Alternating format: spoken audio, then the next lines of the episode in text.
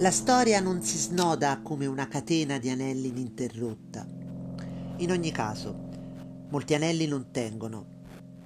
La storia non contiene il prima e il dopo, nulla che in lei borbotti a lento fuoco. La storia non è prodotta da chi la pensa e neppure da chi l'ignora. La storia non si fa strada, si ostina, detesta il poco a poco, non procede né recede, si sposta di binario e la sua direzione non è nell'orario. La storia non giustifica e non deplora. La storia non è intrinseca perché è fuori. La storia non somministra carezze o colpi di frusta. La storia non è magistra di niente che ci riguardi. Accorgersene non serve a farla più vera o più giusta.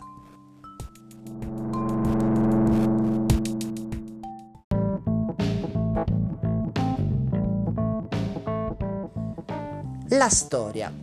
Ecco una poesia dal tono, dallo stile prosastico, eh, caratterizzata da parole di uso quotidiano, da una sintassi elementare, semplice, ripetitiva, eh, eh, is, mm, mm, plasmata dalla coordinazione piuttosto che dalla subordinazione.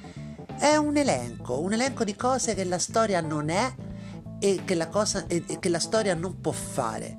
Eh, il tono basso, eh, volutamente eh, anti-sublime, no? si coniuga anche ad un particolare tipo di ironia, che diventa anche e soprattutto autoironia nei confronti di affermazioni, eh, ah, fra l'altro molto perentorie, se possiamo dire così, che Montale aveva fatto eh, nelle sue prime raccolte, per esempio i nostri di Seppia, ma anche nella Bufera.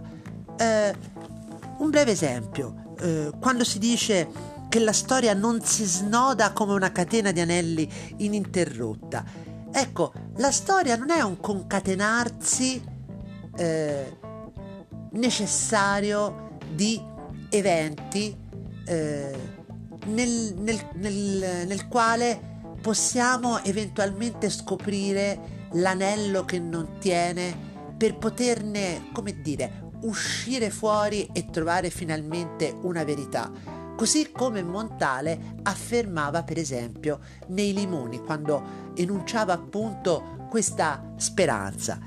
E ancora la storia non contiene il prima e il dopo, nulla che in lei borbotti a lento fuoco, come non ricordare i versi di Piccolo Testamento quando si parla di una speranza che bruciò più lenta del ceppo nel focolare?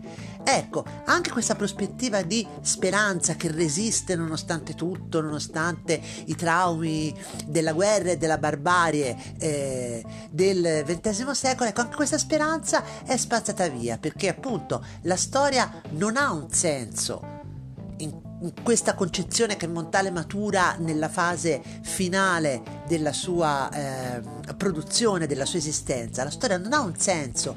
Eh, e per senso si intende significato ma anche direzione. La storia è caos, la storia è qualcosa di insensato eh, che ci imprigiona e dal quale forse è anche possibile in qualche modo distaccarsi, fuggire, non lasciarsi trascinare dal flusso, però anche quando ce ne distacchiamo, anche quando fuggiamo, in realtà non troviamo niente, non c'è nessuna verità assoluta che ci possa eh, sostenere. Chi ne esce, chi ha questa consapevolezza no, dell'insensatezza del tutto, del caos che ci circonda, no? Non è necessariamente più felice di tutti coloro che invece rimangono imprigionati nell'illusione. La storia eh, non si fa strada perché non c'è in realtà eh, una strada. Eh, la storia non è prodotta da chi la studia, da chi la pensa e nemmeno da chi la ignora, perché comunque la storia è qualcosa, come abbiamo detto, che non ha un senso preciso, non ha una direzione. Eh, la storia va così avanti, non giustifica, non deplora, non bisogna aspettare appunto di trovare nessun tipo di giustizia e soprattutto la storia non è magistra di niente che ci riguardi.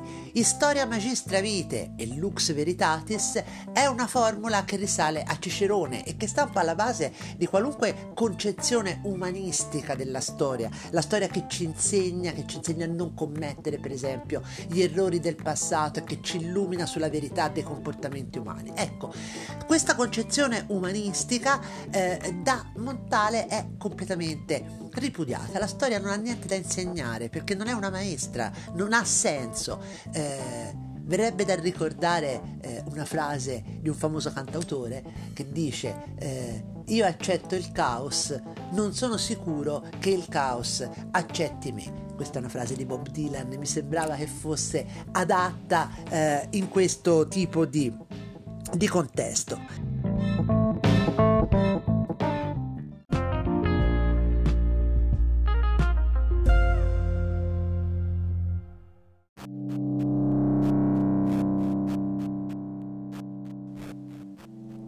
La storia non è poi la devastante ruspa che si dice.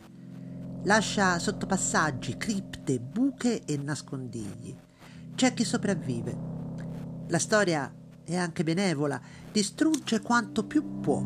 Se esagerasse, certo sarebbe meglio, ma la storia è a corto di notizie, non compie tutte le sue vendette. La storia gratta il fondo come una rete a strascico, con qualche strappo e più di un pesce sfugge. Qualche volta si incontra l'ectoplasma d'uno scampato e non sembra particolarmente felice. Ignora di essere fuori, nessuno gliene ha parlato. Gli altri, nel sacco, si credono più liberi di lui.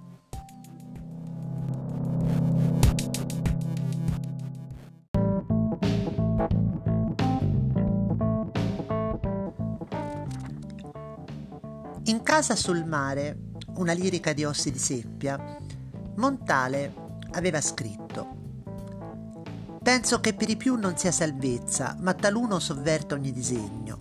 Passi il barco, qual volle si ritrovi. Vorrei prima di cedere segnarti cotesta via di fuga, labile come nei sommossi campi del mare spuma o ruga. Ti dono anche la vara mia speranza, ai nuovi giorni, stanco, non so crescerla l'offro impegno al tuo fato che ti scampi. Perché cito questa poesia di gran lunga precedente dal punto di vista cronologico alla eh, lirica che stiamo trattando in questo episodio?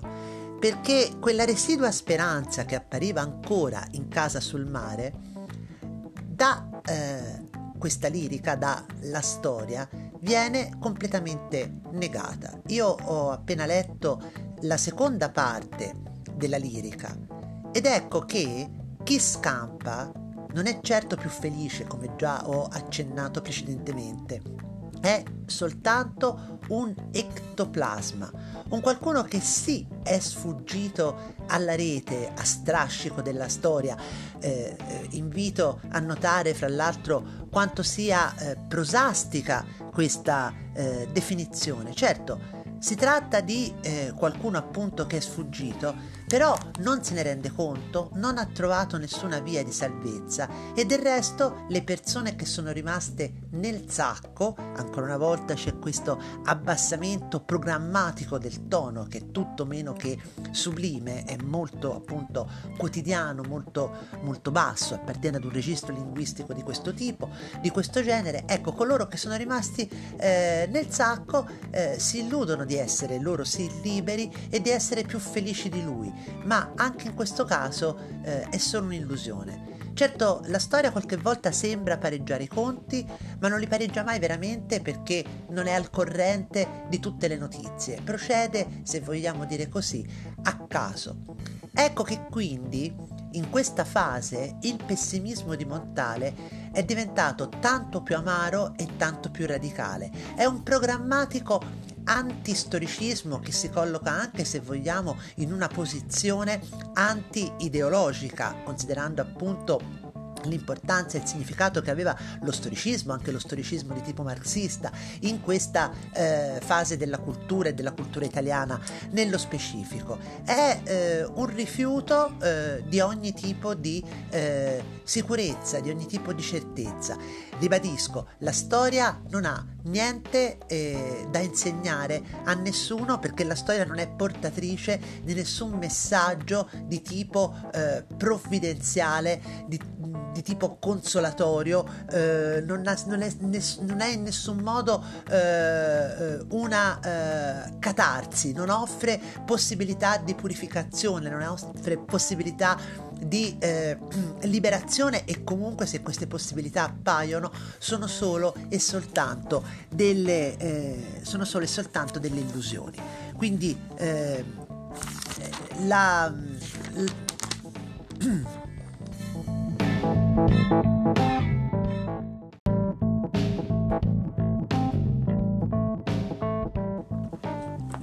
Insomma, ormai per Montale il problema non è più quello di spezzare la catena degli eventi e delle apparenze fenomeniche per conquistare in qualche modo una forma di libertà esistenziale o di compiutezza o di visione di una verità altrimenti nascosta. La catena si può sempre spezzare, dalla rete si può sempre sfuggire. Il problema per Montale è un altro, che fuori dalla catena, fuori dalla rete, fuori dal sacco, in realtà non c'è niente, non c'è nessuna verità da scoprire, se non altro perché la storia è semplicemente un qualcosa che non ci insegna nulla e che è sempre eh, tristemente, drammaticamente uguale a se stessa. E quindi, eh, se vogliamo dire così, eh, Montale in, fa- in, questa fase, in questo momento, ha perso ogni eh, residua speranza di una qualche salvezza morale. Se la storia non ci insegna nulla, è evidentemente impossibile distinguere con chiarezza ciò che è giusto e ciò che è sbagliato, ciò che merita una condanna senza appello e ciò che invece merita un apprezzamento senza riserve, una lode senza riserve. C'è sempre qualche cosa che giustifica o che colpevolizza, però è difficile, impossibile orientarsi fra le differenti interpretazioni in questa fantasmagoria, in questo caleidoscopio che è la realtà, la storia eh, che ci circonda e nella quale tutti siamo immersi eh, in fondo senza possibilità di uno scampo, di una salvezza reale.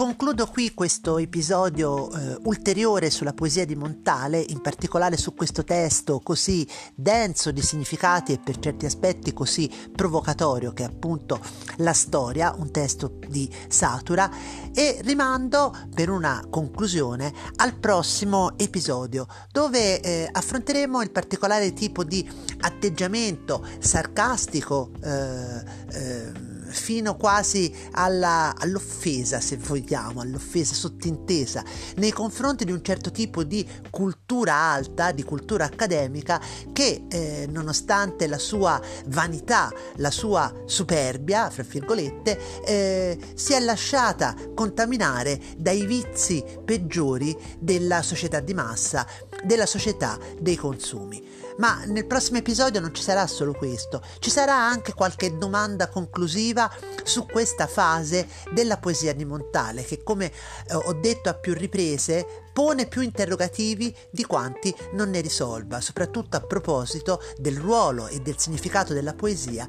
nella moderna società contemporanea. Alla prossima!